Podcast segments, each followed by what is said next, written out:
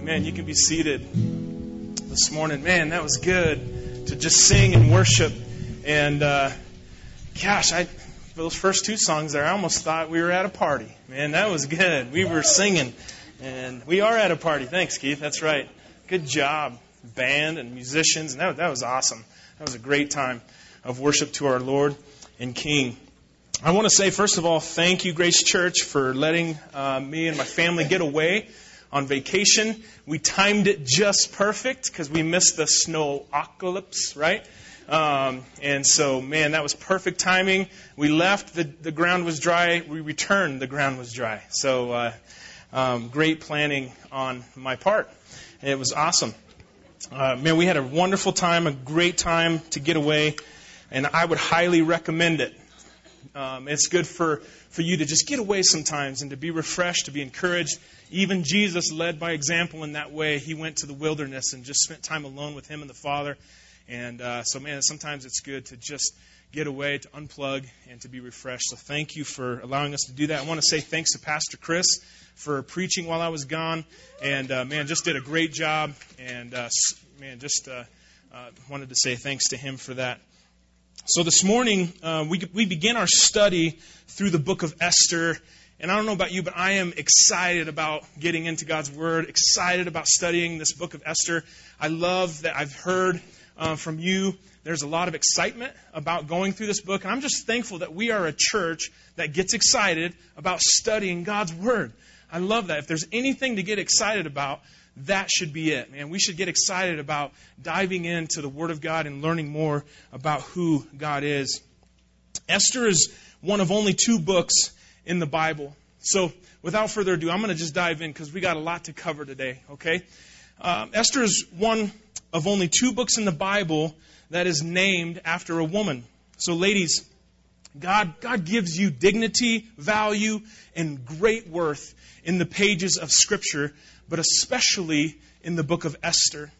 As we begin our study through the book of Esther, I want to I want to give you some background. I want to give you some history. Esther is one of the last books written in the Old Testament. It was written about two and a half thousand years ago, so we're looking at a very ancient book on every account. We don't know who the author of Esther is. There's no internal evidence in the book as to who wrote the book. But we do know, however, that God, the Holy Spirit, wrote the book, and some would say it was Mordecai, Esther's cousin, who penned it. But no one really knows for sure. Jews actually love the book of Esther because it gets into the Feast of Purim, which uh, we're going to get into here in just a couple of weeks. Christians, however, have not really known what to do with this book. For the first seven centuries of the Christian church, not one single commentary was written on the book of Esther. John Calvin, uh, Martin Luther, two famous Christian theologians, didn't write any commentary on the book of Esther, and we have no record that either of those men ever preached a sermon from the book of Esther. It's that controversial. And part of the reason why this book is so controversial is, is it's hard to interpret. At no point in the book of Esther does it tell us what their motivations are or what God's eternal perspective is. It doesn't give us any commentary, it just gives us history. So some of you will ask, because the Bible says, you know, to compare Scripture with Scripture, what does the rest of the Bible have to say about the book of Esther? Nothing. Nothing at all. One commentary even said it probably wasn't a good idea to preach through the whole book of Esther. So, guess what we're going to do? Please turn in your Bibles to Esther chapter 1, verse 1. And in the coming months, we're going to, we're to go verse by verse. We're going to go word by word through this book. And we do this because the Bible says that all Scripture is God breathed, all Scripture is profitable, including the book of Esther. So uh, let's dive right in into this book this morning. We're going to start with the first character that God introduces in the book. So let's read Esther chapter 1, verse 1. It says, Now in the days of Ahasuerus, uh, we've got to unpack this guy named Ahasuerus. Okay, his Persian name is Ahasuerus, His Greek name is Xerxes. All right? Have you ever heard of Xerxes? Yeah? You've heard of him? You probably shouldn't watch it, you know, but the Frank Miller th- uh, film 300 is about King Xerxes. And throughout the rest of the series, I'm actually going to refer to him as Xerxes because it's much easier to say than Ahasuerus. All right, is that cool with everyone? All right. So Xerxes was the great Persian king. He towers in human history at this time. He also shadows over the life and the story of Esther. At this time, Xerxes is in his mid 30s. It was the third year of his reign. He took the throne around the age of 32, so he's approximately 35 or 36 years old.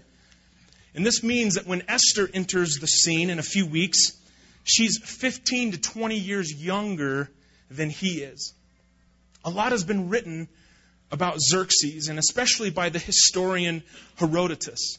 Okay, so a lot of what I'm telling you about Xerxes comes from Herodotus. Herodotus was a Greek historian. He's often called the father of history.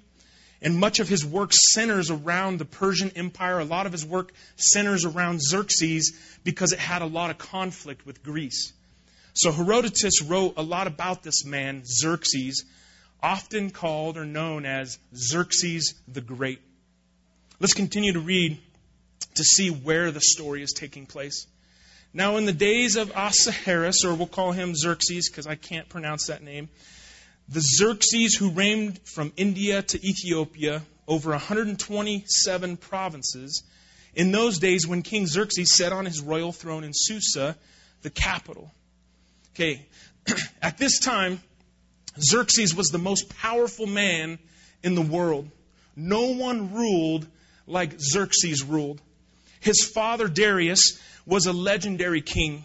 He ruled over some 36 years. He expanded his empire by taking over, conquering, and assimilating multiple nations.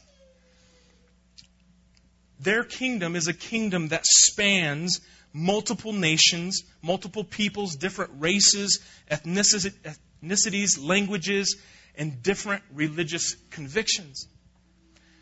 Darius the father of Xerxes, neither of them worshiped the God of the Bible. At this point, they live in Susa, which is modern day Iran. And so we're away from Jerusalem, we're away from the temple, we're away from the priesthood, away from the presence of God on the earth. But this great story of Esther shows that, that God is at work in nations beyond Jerusalem. God is at work even in pagan, godless nations like the Persian kingdom. So, Darius, Xerxes' dad, he has an enormous empire that he hands to his son. And in this day, kings were like gods. They had multiple wives. In this day and age, women were widely mistreated. They had a huge harem. Uh, the, pl- the palace would include an entire section just to house all the women who were there to please the king, whatever his desires might be. These men, to be honest with you, these men make Hugh Hefner look little league, okay, in comparison to the kind of lavish lifestyle that they lived. So, this man, Darius, the great king, at the end of his reign, he gives his kingdom to his son Xerxes. Now, Xerxes grew up very wealthy, very affluent. Xerxes was a spoiled rich kid who grew up in the palace. He never worked a day in his life. He didn't go to war. He didn't have to fight. He didn't have to labor. He didn't have to struggle. He grew up a very spoiled boy. Xerxes lacked nothing, and then he was handed, he was given the kingdom his father ruled over. Xerxes basically ruled from Sudan all the way to Pakistan, all the way over to Greece. And at this time, they referred to this area as the world because most of the people lived in this area. There, were, there weren't a lot of people in LA or Boston yet, okay, at this time. At this point, the majority of the people lived, of the earth lived in this region, and Xerxes ruled over all of it. Now imagine, like, imagine today one ruler, one political figure, one spiritual leader rising up to such power that they can turn Egypt, Libya, Israel, Turkey, Iraq, Iran, Saudi Arabia, Afghanistan, Pakistan into one nation under their rule. That would that'd be amazing, right? That would be amazing. Just to get two of these nations to get along would be a miracle. Historically, these people, these nations have not liked each other. So you know a king and a kingdom are great and powerful when he can make enemies all subject to his rule. Xerxes is nothing short of a god in the minds and in the eyes of the people that he rules. No one is at the level of his authority, at the level of his power or his might. There has never been, to this point in history of the world, an empire this large, this vast, this affluent, this powerful. So, church, it's hard to overstate who this man Xerxes was. And some of you may ask, like, gosh, how did he impose his will? How did he get all these different nations and cultures to submit to his kingdom, to his leadership?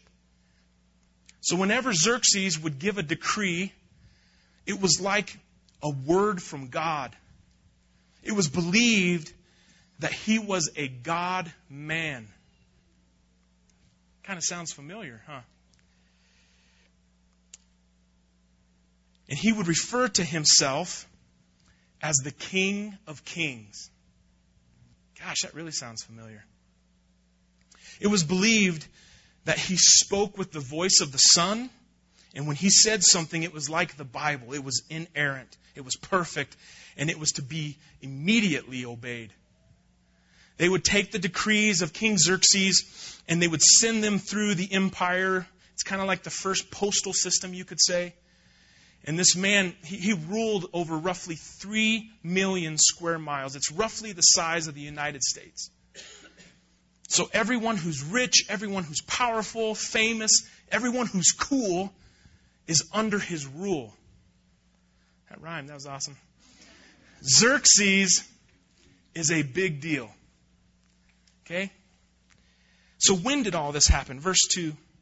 And in those days, when King, Xerxes sat on his royal throne in Susa, the capital, in the third year of his reign, all right, real quickly, not only does this guy have one palace, I had to talk about his palace just for a second. Not only does he have one palace, he has two. Okay, you know you're rich when you have a backup palace in case you blow a tire on the first one, right? Like you know you're a rich dude when you have two palaces. His palace set atop the Acropolis, which means high point. So he sits high and exalted up on a hill. He's like a god. He's up near the heavens. And all the peasants and all the commoners who want to gaze or look on his palace, they have to look up. They have to look up at him as he looks down on them. His palace was very fortified. He had two, remember, two palaces, not one. He had one for the summer, one for the winter, so he could have good uh, weather year round. The historian Herodotus, he tells us that Xerxes was a handsome man. I don't know what a handsome man is, uh, but the record says that he was tall, dark, and handsome, and I'm not really sure that's handsome. I, I tend to think that short, wide, and bald is handsome. That's what I, that's my definition of handsome. But, but whatever your definition of handsome is, that was Xerxes, okay? He's the most powerful, richest man on earth who says he's a god. He has a palace and he has a backup palace. He mistreats and abuses women. Xerxes, he took the position assigned to him by the true God, and he used that position for evil. Xerxes also was very well protected. Maybe you've heard of the immortals. The immortals were his personal bodyguards, and it was believed that these guys couldn't die, that they were invincible. There were 10,000 warriors called the immortals, and this was his personal security staff. 10,000 warriors, his personal security staff. His personal security staff could fill up a small stadium. They would travel with him wherever he went, and they were glad to die for him, defend him, go to war for him. He also had 2,000 horsemen and 2,000 lancers who followed him. You know, some of you can't even get that many soldiers to follow you on Clash of Clans. Like, right? Okay, two of us play Clash of Clans. His army was a few million soldiers. The Bible talks about his royal throne. So let me, let me tell you a little bit about his throne. His throne symbolized everything he valued. It was huge, it was beautiful, it was glorious. And, and the picture of him seated high and exalted upon the throne, it was, it was a godlike picture. It shows him ruling like a god. He was carried on his throne into battles, and he would sit on it surrounded by the immortals.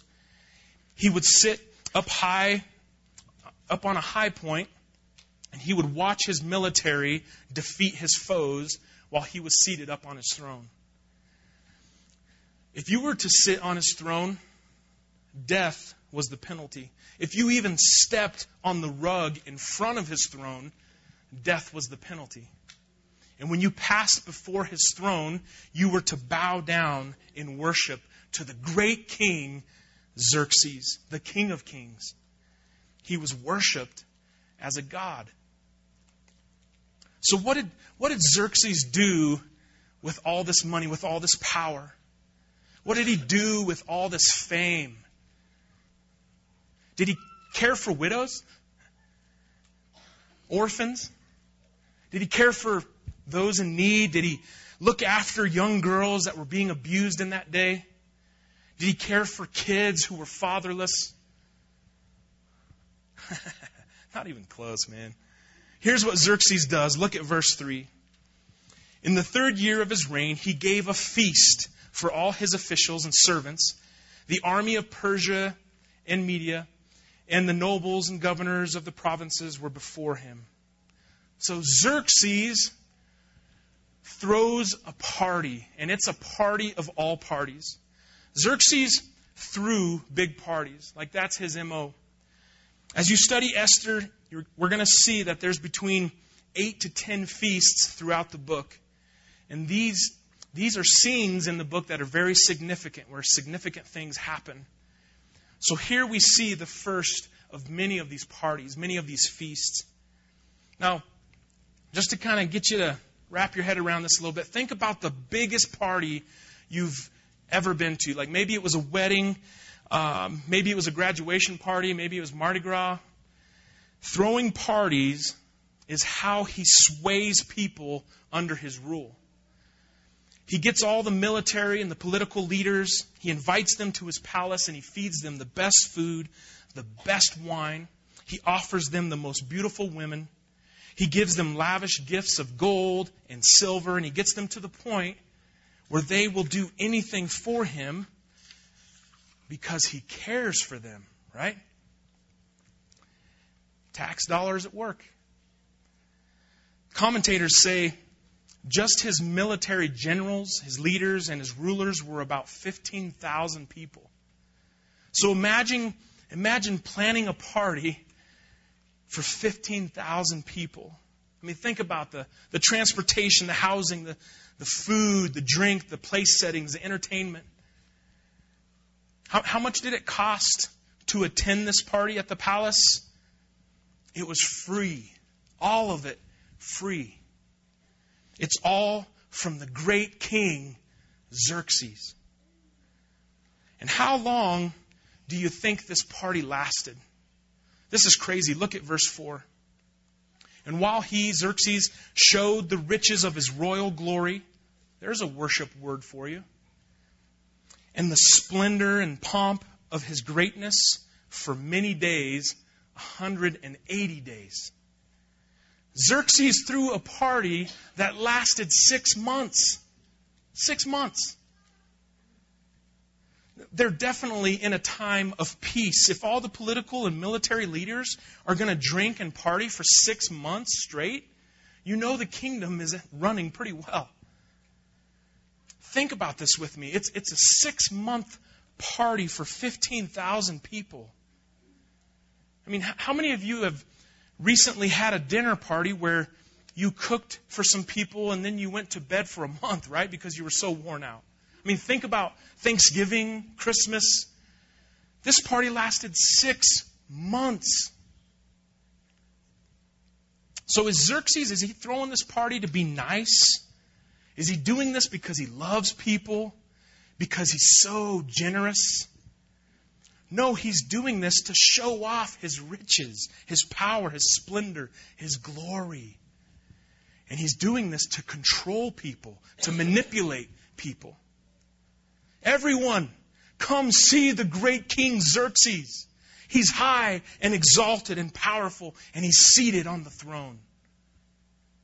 Does that sound familiar? He gathers everyone and they gather around him, and we're going to eat and drink and sing and play. And we're going to spend the next six months toasting the great King Xerxes while he sits on his throne and receives glory and honor and praise and worship. Grace Church, we believe glory is for another king. Amen? Another king who sits upon a throne. He rules and reigns over nations, kings, and kingdoms. This man, Xerxes, he thinks he's Jesus.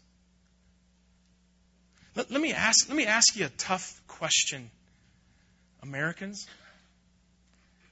How many of us really, when it comes to our wealth, is about showing our glory? Look what I have built. Look at what I have. You know, there, there's something inside of us that wants to be king. There's something in us that wants glory. Sure, Xerxes had a lot more than we do, but we're just like him in many ways. Always trying to be king, always trying to steal the glory from God. The story continues in verse 5. And when these days were completed, it's talking about the six month party. Can you imagine what this looked like? All right? Maybe you shouldn't imagine what this looks like, but it's an all expenses paid, free harem, open bar, all you can eat buffet, no rules. This is crazy. It's out of control. It's Mardi Gras, New Year's Eve, frat party, happy hour, open bar, all combined into one. It's insanity. So when these days were completed, the king gave for all the people present in Susa, the citadel, both great and small, a feast lasting for seven days in the court of the garden of the king's palace. So, so picture this with me. For six months, he throws a party for all the bigwigs, okay? All of his generals, all of his leaders. And then he opens up the party for all the regular folk, right? for the poor people, for the peasants. So now the normal, common, everyday citizens, they get a one week party. They get to party for seven days. Xerxes gives everyone a week off of work, and then he opens up his palace for everyone to tour, for everyone to come in, for people to walk through the palace and to see all of his wealth, all of his prestige. Now Xerxes is just showing off the peasants get to see the king's palace in all of its glory. Oh, wow. Like, look at that. That's the throne that he sits on. Oh, wow, look at that. I wish I could afford that. I wish I could have that. Let's read what his palace was like in verse 6. There were white cotton curtains and violet hangings fastened with cords of fine linen and purple. Okay, purple was the most expensive, most difficult, most rare color in that day. Purple dye was, was the hardest to obtain, so it was only for the most wealthy. So where you lived, no one owns purple. Nobody has purple curtains. The curtains all over the palace are purple. So the common peasants, the commoners, they're walking in going, I've never seen purple like this. Oh, my word. This is amazing. Not only that, but they're hung to silver rods. How many of you hang your curtains on silver rods? Right? You should see our curtains. It's like on a bent piece of wood I found outside, you know? We don't have silver rods. And marble pillars. And also couches of gold. Come on. This is crazy. Like, I don't my mind kind of went to this meeting room where they were planning the party. And someone says, Hey, we need seating for about 15,000 people. Any ideas? And there's a hand, yeah, in the back. How about we make gold couches? It's like, let's do that. Let's do gold couches. That's a lot of gold when your couches are made of gold. Meanwhile, down the hill, poor people are hunting and fishing and farming, just trying to survive the night. But oh, there's the great King Xerxes sitting on his gold couch, his purple curtains held up with silver rods. And it says silver on mosaic pavement of porphyry. He's got fine jewels embedded in the floor of his palace. Mother of pearl. Many of you ladies would love to have anything mother of pearl, anything. And precious stones. So his palace is just over the top. It's so majestic, it's heaven like. And it gets worse. Let's keep reading. Drinks were served in golden vessels, vessels of different kinds. Drinks were served in, in gold jugs, right? Some of them were hand carved, some of them had jewels in it. And you know you have a lot of gold when all the cups are made out of gold. So that the guests, they come into the palace and they're handed a gold goblet worth more than they'll make in their lifetime, and they're told to drink up. The verse goes on to say, and royal wine was lavished according to the bounty of the king. Okay, they weren't drinking wine that comes in a box, right? They were drinking royal wine. So 15,000 people had an open bar for six months. Can you imagine? They do have a drinking rule, though. Raise your hand if you think it would be good to have a drinking rule, okay? All right? Two of you are sane, all right? So it would be good to have a drinking rule. Listen to the rule in verse 8. By edict of the king, no limits were placed on the drinking, for the king had instructed his palace officials to serve each man as much as he wanted. So the rule was there is no rules.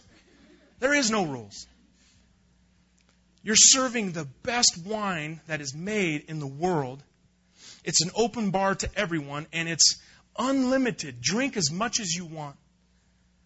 So if you, if you can kind of imagine with me, Farmer Joe, you know, he gets off work. He goes to visit the palace. He gets handed a goblet made out of gold, and he's told to drink as much as he wants for a whole week. What do you think is going to follow? foolishness and insanity and craziness. Nothing in Vegas even compares to what is being served or how people are behaving at this party in the first chapter of Esther. You know, many of you have had days like this. Maybe not seven in a row or 180 days in a row, but you had days where there was no limitations, no restrictions, just full throttle towards sin drunkenness and gluttony and perversion. Because, you know, we have to be careful, church. I think sometimes we can look at these verses and we can get all religious and we can say, like, those people, that's nasty, you know? Those people were nasty. What sinners? Man, I feel like I have to take a shower after reading this chapter because it's so nasty. This is just, just, you know, we get all kind of puffy and religious. But then some of us, if we're honest, would have to say, been there, done that. I understand how sinful people can be. And when given the opportunity, I was right in the middle of it. I was right in the middle of it. Some of you may be wondering, like, where are all the ladies? Ladies, you don't want to be anywhere near this type of a party, okay? Because it was military personnel, 15,000 men drunk for six months. You don't want to be anywhere near that type of a party. All the commandments were broken. Nothing good is happening. All the men are drinking, they're feasting, they're partying. There are women there, but they're the employed kind. They're part of the harem. The men, the men have no rules, and what they're doing is, man, it's despicable. It's, it's wicked. Some women are there with the men, but these are the women that are getting used and abused. Look at verse 9. Queen Vashti also gave a feast for the women in the palace that belonged to King Xerxes. So, in another part of the palace, Queen Vashti is, is giving the women a banquet. Now, Xerxes, he was a perverted man. He had numerous other wives besides Queen Vashti.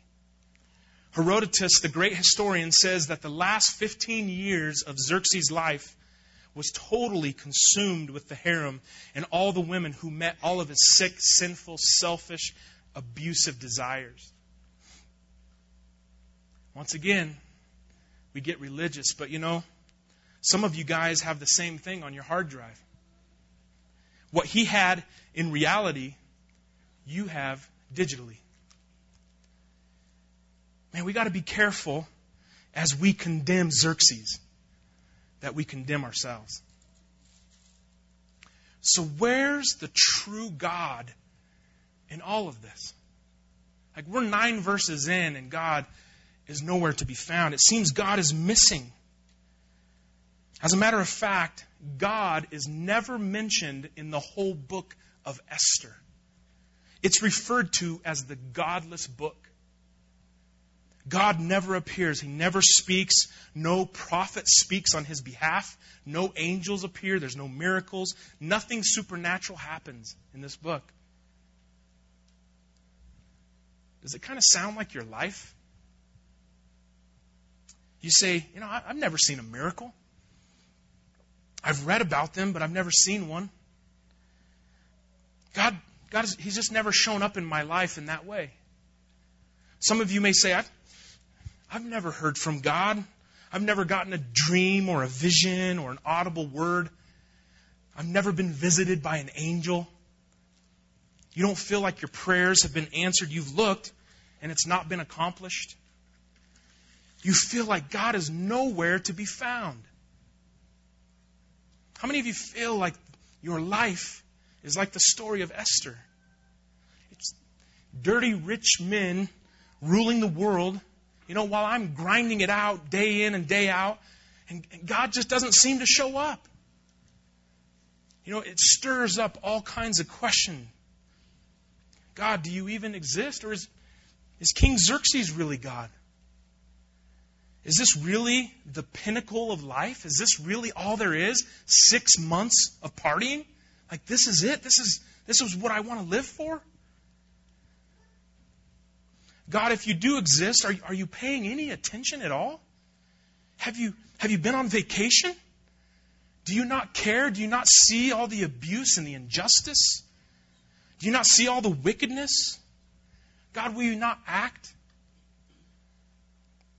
How many of you, in, in your darkest, most desperate moments of despair, have asked those same questions? Come on, be honest. Where's God? Where's God in the story of Esther? God is silhouetted in the book, friends. A silhouette. You see it, you, you, know, you can't really make anything out. And then all of a sudden you, you look at the absence and it reveals the presence of something you missed at first glance. God doesn't work in the book of Esther through his visible hand of miracles, but through his invisible hand of providence. History, listen, church, history is not circumstance. History is not chance. It's overseen by God. God rules, God reigns over all peoples, times, and places. God is in the details of history. God is working everything out according to His will, for His glory, and for our good.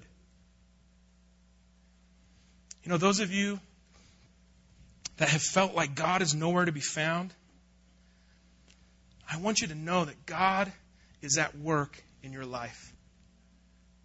You may never hear his voice, you may never see his face in this lifetime.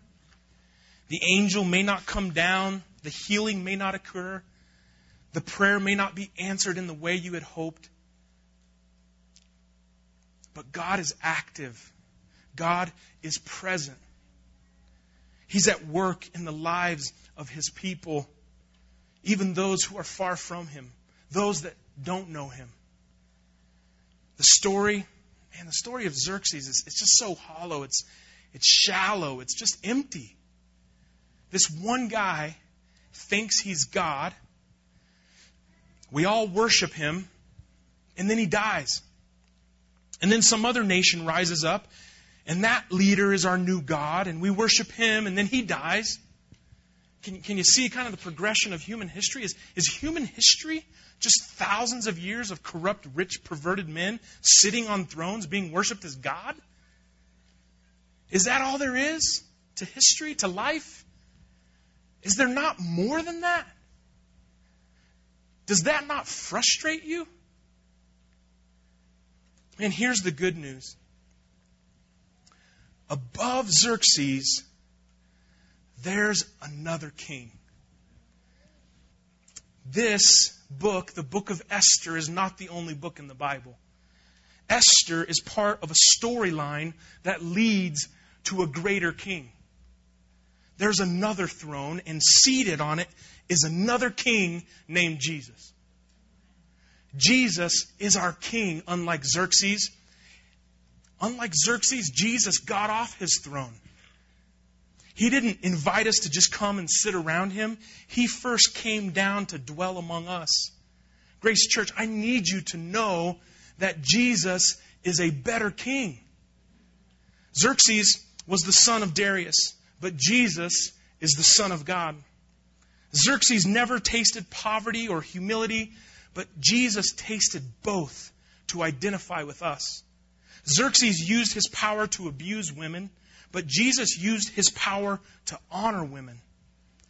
Xerxes spent his entire life being served, but Jesus spent his entire life serving others. Xerxes killed his enemies with an army of millions, but Jesus died for his enemies, saving billions. Xerxes was the most powerful man on the earth, but Jesus made the heavens and the earth, and he rules over all of creation. Xerxes said he would rule wherever the sun set, but Jesus made the sun, and he rules over all of creation. Xerxes died, and today no one worships Xerxes as God. But Jesus conquered death, and today billions worship Jesus as the only true and living God. Xerxes threw enormous banquets, but the one Jesus is preparing for us makes his vanish in comparison. Xerxes' kingdom came to an end, but Jesus' kingdom has no end. And as Christians, we serve the one and the only King of kings, the Lord Jesus Christ. Grace Church, we are citizens of a greater kingdom. We have received a greater gift. We look forward to a greater blessing. And we gather in the name and in the presence and in the fame of Jesus Christ. He is our great king. He's a better king than any and every king. And if they were willing to throw a lavish, extravagant, joyful party for a demonic, false king, how much more should we rejoice and be glad that our king knows us? Our king loves us, our king saves us, he seeks after us, and our king is preparing a banquet for us. Amen, church? Amen. I'm going to invite the band up as I pray, and they're going to sing a powerful song called This is Amazing Grace. And I want you to listen and I want you to reflect on the words as they sing it. And I also want you to worship our great King, Jesus Christ. Father God, I pray for Grace Church. I pray we would know you are good and that you work in our lives. Lord, at this point in the story of Esther, there's no hope, there's no joy. And so it is in our own life until we meet the Lord Jesus, the greatest King, the only King.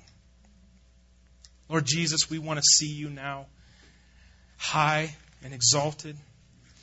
We see you seated on your throne, ruling, reigning over all languages, all nations, all cultures, all peoples, all times, all places. You alone are worthy of glory. Lord, we are made, we were created to worship. And I pray our worship would be consumed with you and you alone. You are glorious, Lord Jesus, and we look forward to the day when our faith becomes sight. When we rise from the death as you did and we walk into your kingdom together as your people. We honor, celebrate, and we glorify you forever. Don't let us settle for lesser kings and kingdoms I pray that you would keep us hungry and strong until we see you, Lord Jesus. And I pray that you would help us as a church learn that it's okay to cheer and to celebrate when we talk about how great Jesus is. It's in your name we pray. Amen.